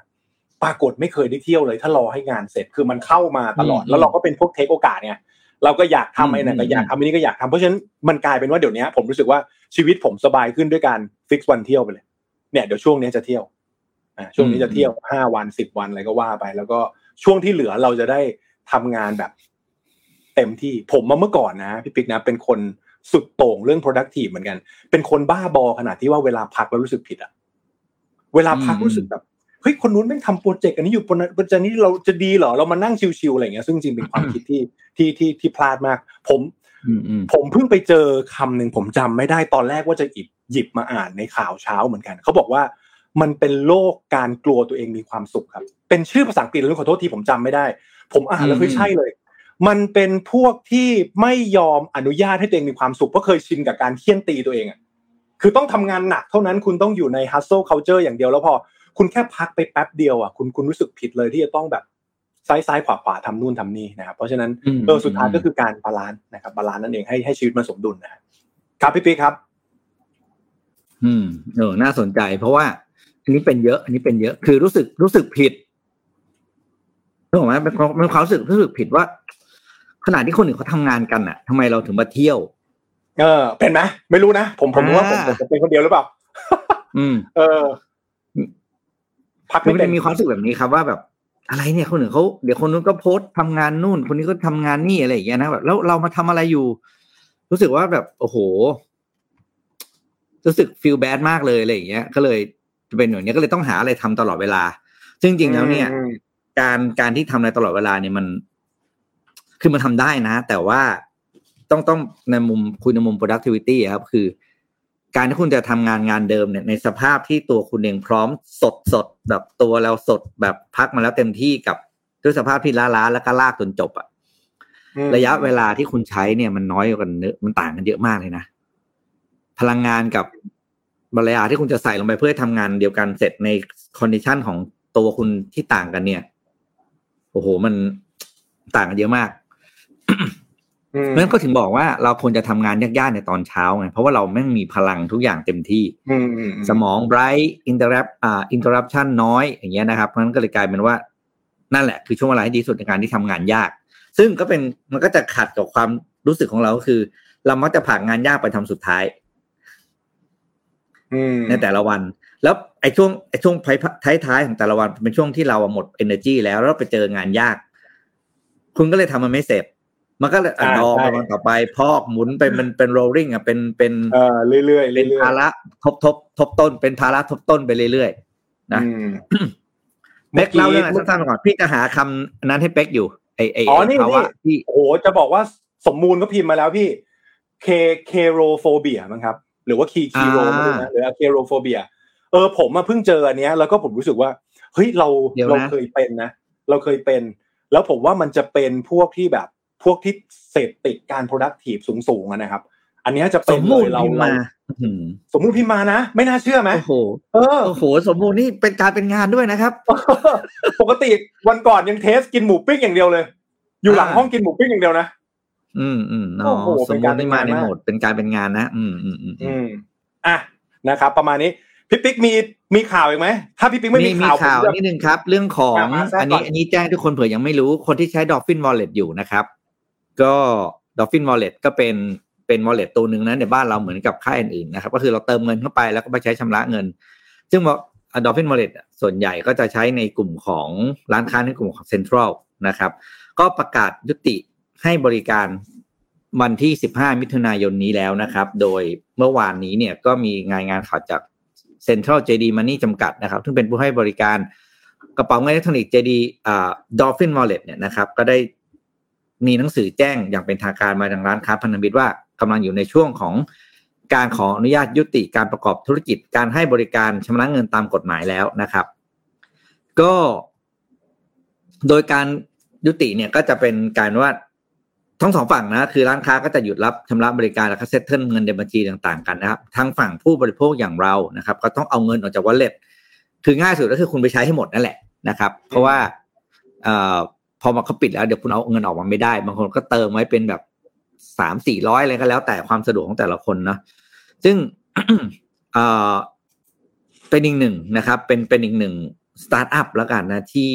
กำลังจะปิดตัวลงนะครับ ซึ่งถามว่าทำไมก็แน่นอนก็คือผลประกอบการขาดทุนสะสมมาตลอดนะครับ โดยสิ้นปีล่าสุดนะครับอ่าไม่ใช่ล่าสุด2564นะครับ เพราะ 65 ยังไม่ประกาศ Dolphin Wallet ขาดทุนสะสมกว่า 1,900 ล้านบาทนะครับ ก็อืมตามลูกพี่ไปนะครับ เพราะว่า JD Central ก็ก็ไปก่อนแล้วอืมใช่ไหมแล้วก็นี่ก็เป็นบริษัทเนี่ยคือเขาเวลาเข้ามาเข้ามาเป็นอีโคอะ คืออะมีอืม Marketplace ด้วยนะครับ แล้วก็มีอ่าอะไรนะ มีมีกระเป๋าเงินที่ให้จ่ายตังค์ด้วย มันก็จะเป็นเหมือนกับอีโคของเขาอะครับ ก็ลูกพี่ไปแล้วไง Marketplace ไปก่อนใช่ไหมเรียบร้อยตามไปเลย ตัว wallet ก็ต้องตามไป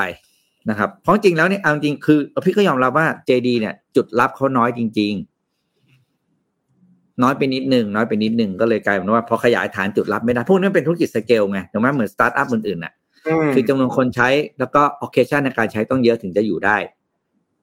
นะครับอันนี้ก็เลยกลายเป็นว่าอะก็ใครมีเป็นใครมีบัญชี wallet กับทาง Dolphin นะครับ ก็ไปใช้ให้หมดซะจะได้ไม่ต้องกังวลเนี่ยเขาอืมแจ้งล่วงหน้านานแล้วนะถึงเวลาเดี๋ยวจะไปบอกเขาว่าไม่บอกนะ อืมโอ้แสดงว่าจริง ๆ แล้วธุรกิจบางตัวที่เป็นสตาร์ทอัพใหญ่ ๆ ต่อให้เอ่อได้ user มาเยอะๆนะพี่ acquire มาเต็มที่แล้วแต่สุดท้ายแล้วถ้ามันไม่สามารถทำเงินได้ หรือคนใน community นั้นไม่ active อะโอ้มันก็มันก็ไปไม่ได้นะ มันก็ไปไม่ได้นะที่อืมอืมเพราะว่ามันแบบเป็นการเลือกมันเป็นสงครามเลือกค่ายไงเป็กพี่อืมพี่ว่าพี่เข้าใจไม่ผิด ก็คือถ้าคุณไปใน Family Mart wallet เดียวที่ใช้ได้คือ Dolphin อ่า แล้วพอคุณไปเซเว่นเซเว่นเขาไม่รับ Dolphin อ่า คือแบบมันก็อย่างเงี้ยพอมันเป็นการเลือกค่ายอะครับ มันก็เลยอยู่กันยากนิดนึง มันต้องมีอืมคนหนึ่งไปอะ อืม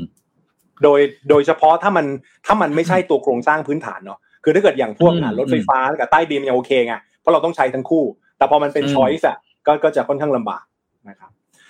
อะอืมโอเค จริง ๆ ตอนแรก ถ้าเกิดช่วงนี้จะมีอีกข่าวหนึ่งแล้วปล่อยไปทำงานใช่ไหมวันนี้ขอมูลนิดหนึ่งมูเลยมูเลยมิชชั่นมิชชั่นทูเดอะมู Mission to นิด the นึง Moon จริงๆจริง ๆ ทีมงานเขามีข่าวมานะเขาบอกว่าวันที่สองถึงสี่เมษายนนะครับ ตั้งแต่เมื่อวันซืนมาเนี่ยพระอาทิตย์ตั้งฉาก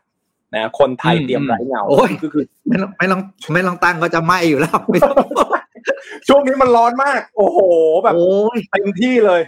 ไม่ต้องตั้งก็จะไหมอยู่แล้ว โอ้ยเออตายตายอืมคือคือจริง ๆ ผมก็นอกเรื่องไปเนาะคือเขาก็บอกเกี่ยวกับเรื่องสภาพอากาศ ดาวอาทิตย์แต่วันนี้ผมพามามูนิดนึงเป็นโหราศาสตร์ไทยอะคราวที่แล้วอืมคุยเรื่องโหโหราศาสตร์จีนไปนะพี่ปิ๊กนะต้องบอกว่าอืมเดือนเดือนที่แล้วเนี่ยเขามีดาวเคลื่อนกันเก้าดวงในเดือนเดียวเยอะมากนะครับ ปกติเคลื่อนทีละดวงสองดวงนะฮะแล้วตอนนี้ก็จะมีข่าวออกมานี่เดี๋ยวใกล้เลยช่วงเมษาเนี่ยเขาบอกว่าดาวพฤหัสย้าย วันที่สิบเก้าเมษาแล้วคนที่ดวงดีราศีเมษครับ ลัคนาราศีเมษไปอยู่ในลัคนาเมษเลย แล้วเมษเนี่ยเป็นดวงประเทศไทย กับดวงโลกนะเออ แสดงว่ารอบนี้การเปลี่ยนแปลงการขยับของดาวพฤหัสน่าจะดูดีนะครับ ดาวดาวดาวพฤหัสเนี่ยเขาเป็นเขาเป็นเลขห้าเนาะ ก็จะไปร่วมกับราศีเมษแล้วก็ไปเล็งราศีตุลเพราะฉะนั้นลัคนาราศีเมษกับตุลเนี่ยปีนี้เขาเลยว่าเป็นตัวเก่งนะฮะปีนี้เป็นตัวเก่งเพราะดาวพฤหัสเนี่ยขยับเนี่ย ปีละครั้งเนี่ยเดี๋ยวลองไปดูแล้วกันวันที่สิบเก้าเมษาเป็นยังไง ซึ่งศาสตร์ศาสตร์ศาสตร์ของไทยไม่ได้เกิดที่เท่าไหร่เมฆกับตุลนี่มาที่เท่าไหร่บ้าง คือคือจริง ๆ ต้องบอกว่าลัคนาเนี่ยจะดูเวลาเกิดเป็นหลักพี่ปิ๊กอ๋อแล้วเป็นเวลาเกิดอืมันต้องขึ้นดวงมาเลย ต้องขึ้นขึ้นดวงมาเลย แล้วก็จะดูแบบเป็นเป็นช่องช่องๆตามแบบโหราศาสตร์ไทย คือผมว่ามันสนุกอย่างเงี้ยมันสนุกตรงที่คนไทยมีความเชื่อเรื่องการวางเบอร์จำได้ไหมวางเบอร์มือเอถืออเออวางเบอร์เออวางทะเบียนรถจริงๆทุกเบอร์มีความหมาย ผมมีคำคำกลอนมาฝาก วันนี้วันนี้ทิ้งท้ายด้วยคำกลอนโหราศาสตร์ยศศักดิ์ทายอาทิตย์นี่เบอร์หนึ่งนะ เบอร์หนึ่งเลขหนึ่งแทนพระอาทิตย์ หมายถึงความเป็นผู้นำยศศักดิ์เดี๋ยวให้สมมูลเดี๋ยวไปพูดช้าๆนะให้สมมูลพิมพ์ตามพิมพ์ใช่ไหมอ่าโอเคโอเคอ่าให้สมบูรณ์พิมพ์ตามยศศักดิ์ทายยศศักดิ์ทายอาทิตย์ อันนี้หนึ่งนะเลขหนึ่งอืมรูปจริตทายจันทร์นี่คือเบอร์สองเพราะฉะนั้นคนใช้เบอร์สองเนี่ยเป็นเรื่องของการ service เป็นเบอร์เกี่ยวกับผู้หญิงอ่าเป็นตัวเลขเกี่ยวกับผู้หญิงอืมนะอันนี้เบอร์สองกล้าขยันทายอังคารนี่เบอร์สามเบอร์สามเนี่ยเป็นเลขธาตุไฟอ่าเป็นเป็นดาวอังคารคือ active นิดนึง ใครที่มีเบอร์ลงท้ายสามสามอะไรพวกนี้เราจะสังเกตว่าเฮ้ยเขาเป็นคนที่มีความเชื่อนะ ว่าจะ activeนะฮะเบอร์สามนะอะกล้าขยันแทงคารนะ เจรจาอ่อนหวานทายพุทธอะเลขสี่เราจะเคยได้ยินว่าเป็นเลขของการสื่อสารนะครับเป็นดาวพุธนั่นเองนะเกี่ยวกับเรื่องการสื่อสาร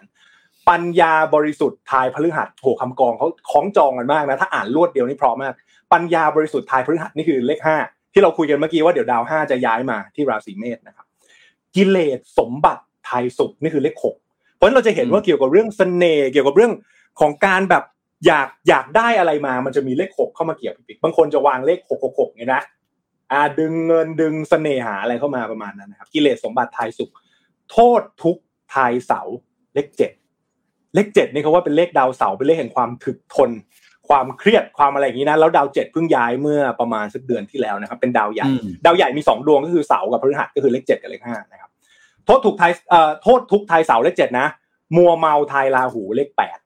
อ่าเลขแปดพวกเลขแปดนี่ก็จะเป็นเรื่องของราหูเรื่องที่แบบคาดการณ์ไม่ได้ลึกลับอะไรพวกนี้ก็จะใช้เลขแปดเป็นหลักนะครับ อายุยืนทายเกตุคือเลขเก้าอ่าก็จะ safe safe ส่วนใหญ่คนที่สังเกตคนที่ใช้เลขเก้าเนี่ยก็จะเป็นเกี่ยวกับมีความหมายเขานะคือเรื่องของเทคโนโลยีดาวเกตุนะครับ เกี่ยวกับเรื่องของการอ่าเขาเรียกอะไรเอ่อธรรมะธรรมโมเกี่ยวกับเรื่องของจิตวิญญาณอะไรพวกนี้นะครับภัยอาเพศ ทายมนุษย์ยูอันนี้คือเลขศูนย์นะเพราะฉะนั้นทวนอีกทีนะครับ ยศศักดิ์ทายจันทร์เออยศศักดิ์ทายอาทิตย์ลูกจริตทายจันทร์กล้าขยันทายอังคารเจรจาอ่อนหวานทายพุธปัญญาบริสุทธิ์ทายพฤหัสกิเลสสมบัติทายสุขโทษทุกข์ไทยเสามัวเมาไทยลายหู อายุยืนไทยเกตภัยอาเพศไทยมนตอยู่ว่าเป็นคำกรเมื่อก่อนที่เขา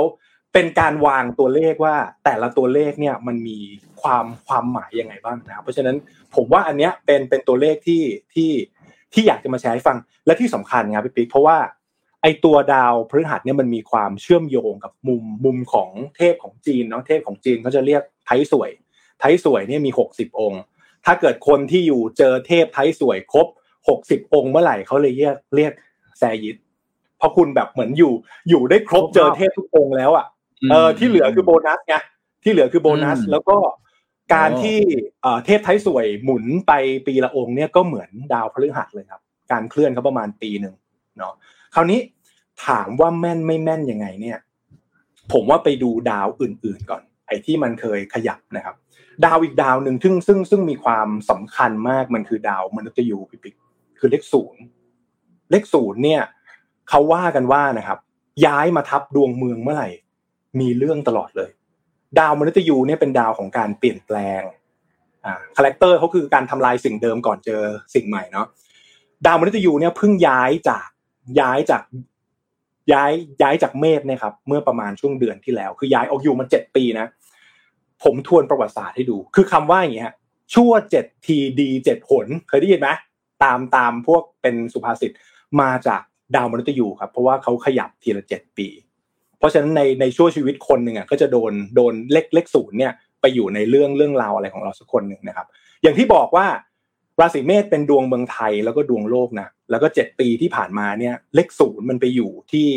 ลัคนาเมืองพอดี ส่วนใหญ่จะเจอการสูญเสียและการเปลี่ยนแปลง ถ้ายังจำกันได้นะครับ ปีถ้าย้อนไปประมาณเจ็ดปีที่แล้วเนี่ย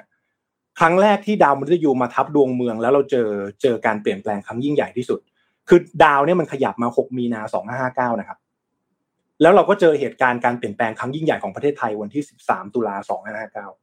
ยังจำกันได้นะครับ เป็นการเปลี่ยนแปลงครั้งยิ่งใหญ่เลยนะครับ อันนี้คือดูตามโหราศาสตร์เลยนะนะครับ ย้อนไปอีกครับ ปีสองพันห้าร้อยห้าสิบสามดาวมฤตยูตอนนั้นก็คือเขาเขาก็มีการเคลื่อนขยับอะไรประมาณนี้ซึ่งซึ่งซึ่งมันจะไปตกกับการเปลี่ยนแปลงในแต่ละเรื่องนะ ตอนนั้นไปเรื่องของสังคมนะปีสองห้าสามเกิดการสลายการชุมนุมคนเสื้อแดงที่ราชประสงค์นะครับ แล้วย้อนไปอีกครับพี่ปิ๊กย้อนไปอีกประมาณเจ็ดปี อันนั้นก็จะไปอยู่เกี่ยวกับเรื่องของเขาเรียกอะไร เป็นผู้ใหญ่เป็นเอ้ยเป็นเป็นเรื่องของผู้คนเหมือนกันนะครับยี่สิบหกธันวาสองพันห้าร้อยสี่สิบเจ็ดนะสึนามิถล่มที่ภาคใต้ผู้เสียชีวิตห้าพันคนนะครับ แล้วรอบเนี้ยด้วยความที่มันมันย้ายจากราศีเมษนะคือต้องบอกว่าดวงเมืองกำลังจะดีนะครับ แต่ไอ้เลขเลขศูนย์เนี่ย มันกำลังจะย้ายไปในภาคของการเงินโลก แล้วมันย้ายนะครับ ปีนี้นะ มันเพิ่งย้ายวันที่แปดมีนา ผมคุยกับเพื่อนๆเลยที่เรียนโหราศาสตร์ด้วยกัน เดี๋ยวดูนะ เรื่องการเงินมันจะมี stat อะไรให้เราเก็บไหมเนี่ย เพราะส่วนใหญ่แล้วดาวมนุษย์ยูมามันจะทำลายสิ่งเก่าเกิดสิ่งใหม่ แล้วก็เกิดความวุ่นวาย ไปตกเรื่องการเงินใช่ไหมครับ วันที่แปดมีนานะ วันที่สิบมีนา Silicon Valley Bank ล้มละลาย ตามมาด้วย Credit Suisse ตามมาด้วย Deutsche Bank ผมไม่ได้งมงายนะ ผมเป็นคนชอบเก็บ stat พี่ปิ๊กแล้วเราเห็นว่า เฮ้ย เรื่องเนี้ย เราเก็บ stat มาเรื่อยๆ แล้วมัน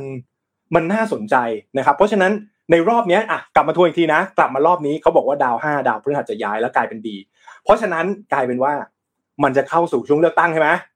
ผมว่าผู้นำในรอบนี้ประเทศไทยในรอบนี้ทิศทางของโลกในรอบนี้ น่าจบมันดี น่าจบมันดี ถ้าไอ้ฝั่งที่มันเคยไม่ดีมันแม่นนะ ฝั่งที่ดีมันก็ควรจะแม่นไงพี่ปิ๊กมันควรจะแม่น มันควรจะแม่น เพราะฉะนั้น รอดูกันเผื่อพี่ปิ๊กมาอ่านข่าวอีกทีนะ วันที่หลังวันที่สิบเก้าเมษาลองดูซิว่ามันจะมีข่าวดีๆ เกิดขึ้นกับบ้านเราไหมช่วงดาวพฤหัสย้ายพอดีนะครับ แล้วก็ยินดีล่วงหน้ากับคนราศีเมษราศีตุลแล้วกันนะครับอืมเดี๋ยวถ้าเกิดดูดูดูทุกราศีนี่ผมว่าประมาณสักเก้าโมงอะยาวเลย ถ้าถ้าดูทุกดวงนะมานั่งไปเปิดอีกรายการแล้วกัน Mission To The มูอะเดี๋ยวก็คุยกันเอ้ยเนี่ยเดี๋ยวเราสองคนเปิดรายการใหม่เลยไม่เป็นไรไม่ไม่ไม่ต้องพึ่งเออไม่ต้องพึ่งสมมูลแล้ว สมมูลเออเขาให้อยู่โอ้โหตรงนี้ไปเดี๋ยวเราไปอยู่ของเราโลกของเราเป๊ก ก็ก็ก็ถือเพราะว่าเป็นเป็นเป็นอืมเป็นเรื่องราวที่เอาฝากไว้ เอ๊ะวันนี้ผมผมสามารถทิ้งท้ายเลยเลยเลยเลยได้ไหมพี่ปิ๊กแปดโมงได้นะเลยได้เลยได้เลยได้เลยโอเคนะครับ ก็วันนี้จริง ๆ ก็ได้บอกไปแล้วช่วงวันที่ครบรอบสามปีนะครับ วันนี้ถือโอกาสต้องขอบคุณพี่ปิ๊กอีกรอบหนึ่งจริง ๆ ที่ชวนมาครับอ่านยินดีข่าวครับที่ Mission Daily Report แล้วก็แจ้งทุกท่านว่าวันนี้เป็นวันสุดท้ายที่ผมจะมาทำหน้าที่เป็น reporter นะครับ ในเอ่อ Mission Daily Report ก็เป็นระยะเวลาประมาณสักเก้าเดือนนะครับเป็นเป็นเป็นเป็นระยะเวลาประมาณเก้าเดือนที่ได้มาทำหน้าที่ตรงนี้นะครับ ก็ขอบคุณทุกคนจริง ๆ ผมผมได้ประสบการณ์ดีจริง ๆ ทั้งในเรื่องของความรู้ใหม่ ๆ ทั้งในเรื่องของการที่ตัวเองได้ได้ได้มาเจอกับกับงานใหม่ๆ ซึ่งไม่เคยคิดนะว่าชีวิตนี้จะได้มาเป็นผู้ประกาศนะครับ ถือว่า เติมเต็มความฝันมากๆ แต่ด้วยภารกิจการงานที่ช่วงเนี้ยเนี่ยพอดาวดาวดาวการเงินบรรยายนะพี่โอ้โหวุ่นวายเลย จะสังเกตว่าผมมีช่วงหนึ่งหายไปสามวีคนะครับช่วงนั้นคือปั่นป่วนจริง ๆ คืองานเยอะมากแล้วมันคุมเวลาไม่ได้ เพราะว่าอีเวนต์มันเยอะนะครับกลายเป็นว่าบางทีงานหลักเข้ามาช่วงดึก ๆ เลยก็มีช่วงเช้าตรู่เลยก็มีนะครับก็เลยอาจจะมาปฏิบัติหน้าที่ reporter ได้ไม่สมบูรณ์นักก็เอาเป็นว่าเออผมผมขออนุญาต อาจจะลาจาก Mission Daily Report แล้วก็อาจจะเจอกันในอนาคตนะครับ ยังยังไม่มีโครงการเหมือนกัน แต่ว่าอาจจะได้เจอกันในในรูปแบบใหม่ๆ ยังไงต้องขอบคุณพี่แท็บนะครับ ขอบคุณพี่ปิ๊กขอบคุณพี่โทมัส ขอบคุณน้องนนขอบคุณน้องเอ็มขอบคุณน้องอ้อมที่แวะเวียนเคยมาอ่านข่าวด้วยกัน ขอบคุณคุณผู้ฟังทุกท่านที่ feedback มาอย่างดีขอบคุณทุกคอมเมนต์นะครับที่สร้างประสบการณ์และความความประทับใจให้ผมอย่างมากก็ขอกล่าวลา รายการ Mission Daily Report และหน้าที่ reporter ไว้เท่านี้ครับ ขอบคุณทุกท่านจริงๆครับ ขอบคุณมากเลยโอ้ก็ต้องอาจจะบอกว่าในนามในนามเป็นแฟนรายการเนาะแล้วก็ทีมทีมทีมของทีมงาน Mission นะครับ ก็ขอบคุณเป๊กมากนะครับ มาช่วยเพิ่มสีสันให้กับรายการโดยเฉพาะตัวข้อมูลทางด้านการเงินเนาะซึ่งเองโอเคผมกับเป๊กเองก็รู้จักกันมาตีตั้งว่าสิบปีเนาะ เรารู้จักกันสิบปีแล้วนะครับ ก็ต้องบอกว่า ตอนนั้นนะครับจำได้เราเคยมีประกาศ report รับ reporter นะครับ เอ้ยแบบอืมอืมอืมอืมหาใครเพราะว่าเริ่มไม่ไหวอะหาผมไม่ไหวชื่อเป๊กคือชื่อเป๊กคือชื่อแรกครับที่ที่ผมนึกถึงแล้วผมก็บอกอ้ำแบบว่า เอ้ยอ้ำเดี๋ยวพี่ อ่าชวนเป๊กมานะแล้วก็ส่งอ่าอะไรนะส่งรูปไปส่งเฟซไปแล้วก็ให้เขามานัดคุยกันใช่ใช่แล้วก็อ้ำบอกว่าเรียบร้อยแล้วครับพี่ผมคุยแล้วครับ ก็เรียบร้อย แล้วก็เป๊กก็ไปชวนอ้อมใหม่คนหนึ่งใช่ไหมนอกจากเป๊กจะมาเสริมเราแล้วเป๊กก็ยังไปไปชวนมาอีกหนึ่งคนนะครับ ก็เลยเป็นทีมใหญ่ขึ้นมานะครับ ก็ขอบคุณมากขอบคุณเป๊กมากๆจริงครับ ทุกๆข้อมูลเพราะว่าโดยเฉพาะเรื่องการเงินที่ทำให้ Mission Daily Report เนี่ยมีมิติมากขึ้นนะเรื่องการเงินเชิงลึกจริง ๆ แล้วก็เป็นภาคใหญ่เรื่องการเงินมากๆ ก็เปิดพื้นที่ให้แฟนๆพิมพ์ตึงนี้ตึงเข้ามาเป็นการขอบคุณเป๊กนะครับ แล้วก็ forum ไปเปล่าเนี่ยไปที่ไปไปไปไปอ่าเดี๋ยวไปเดี๋ยวนะเดี๋ยวไปจอยแน่นอนไปจอยแน่นอน ยังไงคือต้องบอกว่าอย่างนี้ครับ เราคือคือผมอาจอาจอาจจะไม่ได้มาอ่านข่าวนะ แต่ว่ากับกับทางทาง Mission กับทางพี่แท็บพี่ปิ๊กเนี่ยเดี๋ยวยังไงมีกิจกรรมอะไรเราเราสนุกสนานกันได้อยู่แล้วนะครับเพียงแต่ว่าผมไปโดนงานงานหลักก็นี่แหละ นี่ขนาดพยายามทำตัวให้บริหารเวลาดีมากนะ โอ้โหยังยากนะครับ ก็เลยว่าเออเดี๋ยวเรามาเจอกันต้องใช้คำว่า อาจจะเป็นการลาเพื่อไปเริ่มต้นอะไรใหม่ๆดีกว่า อาจจะได้ไม่ดูแบบ sad ไปเนาะจะได้ไม่ดูแซดไปนะครับ ยังไงก็มีข้อมูลมาฝากทีมมิชชั่นอยู่แล้วแหละขำมิชชั่นๆนะทูเดอะมูลงมาเออเผื่อจะเอาไม่รู้นะอาจจะแบบต่อไปเฮ้เฮ้ยยโปรดิวบอกอ้าวเปิดเฮ้ยเดี๋ยวมาราจ่ายยการพี่เป๊กดีกว่าเออทุกเดือนเดือนละครั้งอะไรอย่างงี้เปิดรายการใหม่เออ ดูดวงนะ ไปทางสายนั้นไปแล้วอืมนะครับเอออะน่สกประมาณนี้ก็ขอบคุณมากขอบคุณมากขแล้อบวคุณก็เป๊กอีกครั้งนะครับ ครับ นี่ทำนี่เราก็ทำตัวเหมือนเจ้าของรายการเว้ยเออทำตัวเป็นเจ้าของรายการเนอะเนียนมากขอบคุณแทนในนามทีมงาน ไม่ทำอย่างกับเป็นเจ้าของรายการอะไม่เป็นไรถือซะว่า เป็นช่วงเวลาเก้าเดือนเหรอเจ็ดเดือนเก้าเดือนนะเก้าพี่ประมาณเก้าผมเก้าผมเข้ามาประมาณคลอดพอดีเออเลยช่วงช่วงเดือนเออคลอดพอดี ช่วงเดือนเออประมาณกรกฎามึงที่เข้ามาอ่าน เทปแรกก็อืมจะเป็นเป็นเป็นน้องนนท์กับน้องเอ็มเฮ้ยเทปแรกผมยอมรับผมก็ตื่นเต้นเหมือนกันนะ ไม่เคยอ่านข่าวแล้วก็แบบคือส่วนใหญ่เราก็ไลฟ์ใน Facebook แหละแต่การการใส่หมวกคำว่า reporter หรือนักข่าวจริงๆก็คือเป็นเป็นประสบการณ์ที่ผมอยากลองมานานแล้วพี่ปิ๊กพี่ปิ๊กชวนวันนั้นจำได้ผม say yes แบบไม่คิดเลยอะไม่คิดอะไรเลยแล้วก็อืมอืมอืม cast เลยเออส่งแบบเอ้ยเดี๋ยวต้องบอกงี้ก่อนนะ ผมไม่ได้เข้ามาด้วยเส้นนะ จริง ๆ คือเรามีการ cast วิดีโออะไรแบบอ่าอ่าเซฟปกติเลยนะครับ ส่งส่งให้อ่าทีมงานอ่าดูเลย แล้วก็ลองอ่านอืมข่าวดูอะไรเงี้ยแล้วก็รู้สึกว่าเฮ้ยอย่างน้อยเราเราน่าจะเอาความรู้เรื่องของการเงินเศรษฐกิจอะไรอย่างเงี้ย มาแชร์ให้กับคุณผู้ฟังได้บ้างในช่วงเช้าเพราะว่าผมเสพข้อมูลฝั่งการเงินเยอะอยู่แล้วไงก็น่าจะมาแชร์กันได้นะครับ แต่ก็ไม่น่าเชื่อวันนี้ปิดไปดื้อๆด้วยโหราศาสตร์นะเหมือนจะทิ้งท้ายอะไรบางอย่าง มันเกี่ยวข้องทุกอย่างในโลกล้วนอ่าล้วนมาจากคำว่า connect the dot ทั้งนั้น อืมอืมอืมอืมอืมมาลุ้นโอเคดีกว่าว่า ปีนี้เลือกตั้งปีนี้พักไหนจะได้ ถ้าตามสิบเลขนั้นน่ะหนึ่งของเราเดียวเออ เออเออเออเออนั่นคือการกำหนดชะตาประเทศเลยนะว่าประเทศเราเออต่อไปจะมีเสน่ห์ไหมหรือประเทศเราจะเป็นอะไรก็ดูแล้วแต่เบอร์ลงท้ายใช่ไหมอืมอืมอืมใช่ใช่ใช่ใช่เดี๋ยวไปก็เจอกันรายการใหม่ครับ หมอเป๊กวางเบอร์นะครับหมอเป๊กเปลี่ยนจากไฟแนนซ์ละเปลี่ยนปีเปลี่ยนธีมนะฮะโอเคอืมอะครับขอบคุณมากครับวันนี้ขอบคุณทุกท่านครับแปดขอบคุณทุกท่านมากเลยสิบนาทีนะครับ ก็ขอบคุณทุกคนที่ติดตาม Mission To The Moon นะครับ แล้วก็พบกับพวกเราได้ใหม่ในวันพรุ่งนี้นะครับ วันนี้ลาไปก่อนนะครับ สวัสดีครับ สวัสดีครับ Mission Daily Report start your day with news you need to know